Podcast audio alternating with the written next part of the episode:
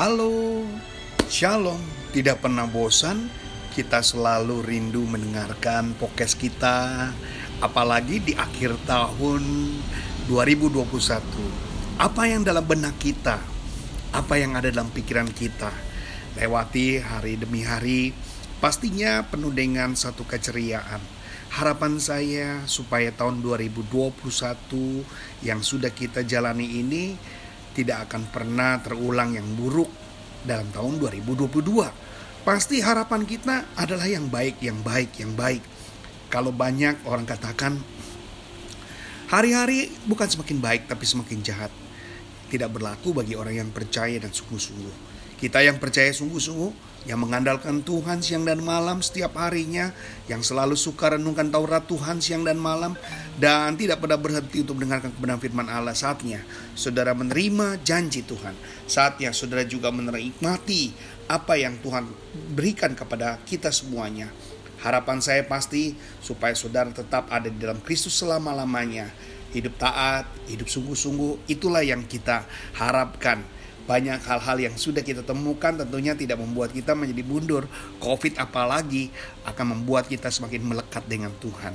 Nah, firman saya dalam Mazmur 92 ayat yang uh, kedua sampai dengan ayat yang ke-6 dikatakan demikian.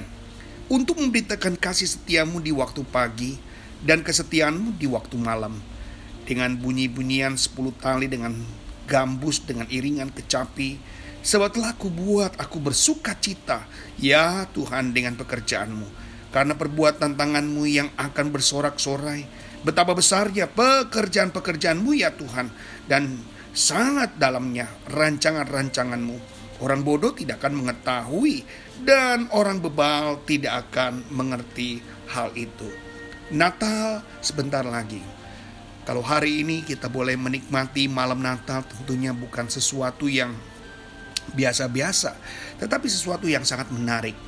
Sebuah negara-negara mereka sedang merayakan Natal, mereka sedang uh, mempersiapkan Natal dengan berbagai cara.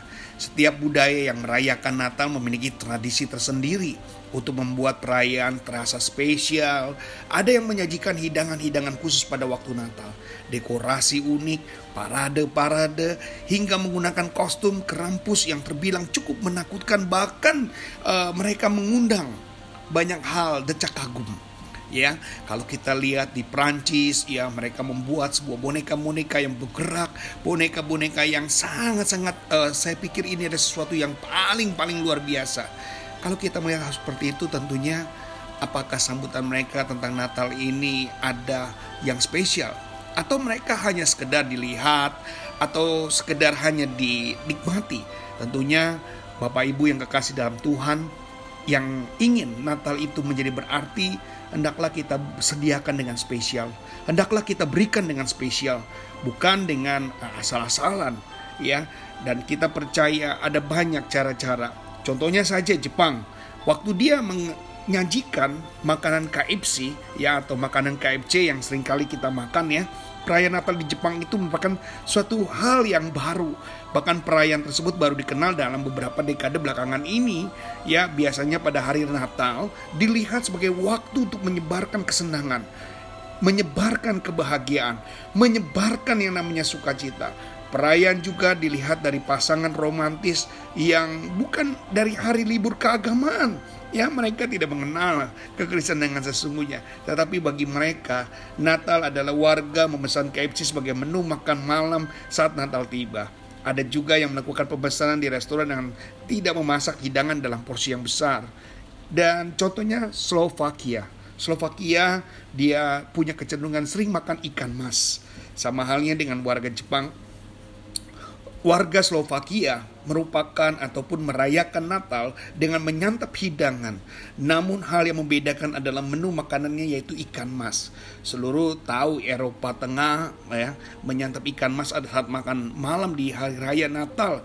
Ikan mas sebagai hidangan yang bukanlah yang dibeli di pasar swalayan ya, tetapi memang sudah ada dalam persiapan khusus yang mereka siapkan ini sangat menarik sekali dengan tradisi-tradisi unik perayaan Natal di dalam negara-negara mereka. ya warga masih menjunjung tinggi dengan cara tradisional membiarkan ikan mas hidup di bathtub ya dalam beberapa hari sebelum dimasak dan dimakan. Menurut legenda, sisi ikan mas ini membawa keberuntungan nasib baik mereka di tahun yang akan mendatang. Dan dekorasi pohon Natal di perahu uh, oleh bangsa Yunani. Yunani adalah tradisi mendekor pohon Natal dan perahu merupakan kegiatan yang populer dilakukan sejak berabad-abad tahun yang lalu. Pohon Natal merupakan yang diketahui oleh di Yunani didirikan oleh Raja Otto pada tahun 1833 tepatnya di sebuah perahu besar yang didekorasi. Biasanya pendiri pohon di sebelah perahu itu dilakukan dengan para keluarga yang sedang merayakan uh, kedatangan para laki-laki yang habis saja pulang berlayar. Saat ini kota-kota seperti Athena, ya, Tesaloniki, masyarakat dapat melihat perahu-perahu bercahaya yang letaknya berdekatan dengan pohon Natal. Nah, di negara Jerman punya keunikan lagi yaitu pasar Natal. Masyarakat Jerman belanja keperluan Natal di pasar-pasar luar. Ruangan yang meriah dengan membawa segelas wine, ya, anggur di satu tangan dan sebuah sosis uh, bretus yang ada di tangan kanan mereka ya atau tangan kiri mereka. Pasar musiman ini bermunculan di daerah Jerman yang di mana masyarakat dapat membeli uh, kado dengan pengrajin yang jualan tepatnya di dalam pasar tersebut. Ya, ini sangat menarik sekali. Ya, memang sering kali kita temui. Ya, lalu kita bisa melihat uh, di Austria, yaitu pria-pria yang berkostum seram yang menakut-nakuti anak-anak Austria yang tepatnya di uh, Bayern, Santo Nicholas memberi kado kepada anak-anak yang baik. Sementara Krampus, pria yang setengah kambing, menarik anak-anak nakal. Di beberapa tempat, para para pria menggunakan kostum seram, ya Krampus atau Krampus Run. Mereka akan jalan-jalan santai sambil menakuti anak-anak. Parade kampus atau Praxen di Saarbrück Austria ini dilakukan setiap 6 Desember pada hari Santo Nicholas. Biasanya orang-orang berpartisipasi dalam acara tersebut mengenakan beragam kostum seram termasuk topeng-topeng yang diukir dari kayu untuk menakuti roh jahat pada musim dingin. Dan di Islandia ada 13 Santa Claus yang taruh hadiah di sepatu. Masyarakat Islandia ya merayakan 13 hari sebelum Natal Selain itu anak-anak di sana juga mendapatkan hadiah 13 Santa Claus yang berbeda dari Yulet's ya. Ini sangat menarik sekali. Setiap pembeli pemberi hadiah memiliki kualitas tersendiri. Anak yang baik akan diberikan hadiah yang banyak, hadiah yang besar ya, hadiah yang kecil dari mereka dengan sepatu yang sudah ditaruh dengan di atas atau di tengah-tengah jendela ya. Sementara kita pernah ngalamin juga waktu kecil, saya pernah mendapatkan sebuah kesempatan untuk bisa menaruh uh, sepatu dengan rumput-rumputan supaya ada yang kasih hadiah. Wah, ternyata itu cuma permainan. Sementara anak-anak yang sepanjang tahun tidak berbuat baik akan mendapatkan kentang busuk ya. Dan di Yulet sendiri ini Santa Claus versi Islandia ini sangat jahil sekali. Dia tidak hanya memiliki penampilan yang seram, dan 13, 13 hari sebelum Natal, satu dari satu Yulets dan bergantian mengunjungi anak-anak kecil di Islandia pada suatu hari. Dan yang terakhir yaitu di Meksiko, pesta semalaman dengan pinata. Sama seperti negara-negara lain Hispanik ya lainnya mereka keluarga Meksiko merayakan uh, Nutubena pada perayaan Natal. Adapun perayaan uh, Noche Bena ini termasuk pesta makan besar, mereka nyanyi, menari dan sebuah pinata untuk anak-anak. Nah, jadi kebiasaan-kebiasaan itu mereka lakukan adalah tadi saya katakan mereka ingin bersuka cita. Dan apa yang kita lakukan dengan cara apa kita lakukan untuk kita bersuka cita? Apakah untuk tahun ke depan apa yang kita perlu perhatikan? Tiga hal yang menjadi catatan kita. Kita perlu kendalikan lidah. Perkataan kita itu sangat penting.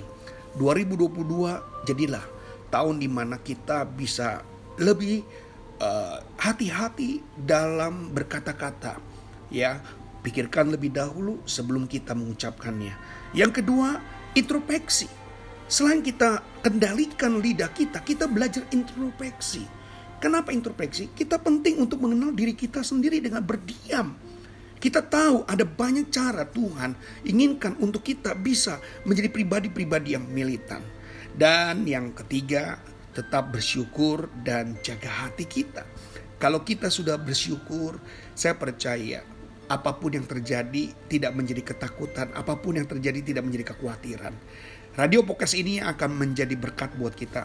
Ya, di malam Natal ini waktu kita duduk diam mendengarkan podcast ini kita teringat kita harus introspeksi diri kita, kita harus kendalikan perkataan dan lidah kita dan jangan lupa bersyukur. Kiranya malam Natal ini akan membuat kita bersemangat dan membuat kita terus on fire bersama dengan Tuhan. Dan saudara diberkati, saya diberkati. Salam buat keluarga semuanya. Selamat malam Natal. Kiranya Tuhan Yesus pasti-pasti memberkati kita semuanya. Shalom.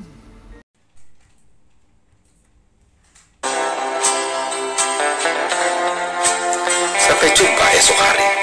Kiranya damai sejahtera dari Allah kasih karunia Tuhan kita Yesus Kristus, persekutuan serta penghiburan Roh Kudus menyertai kita sekalian mulai hari ini sampai Maranatha Tuhan Yesus datang.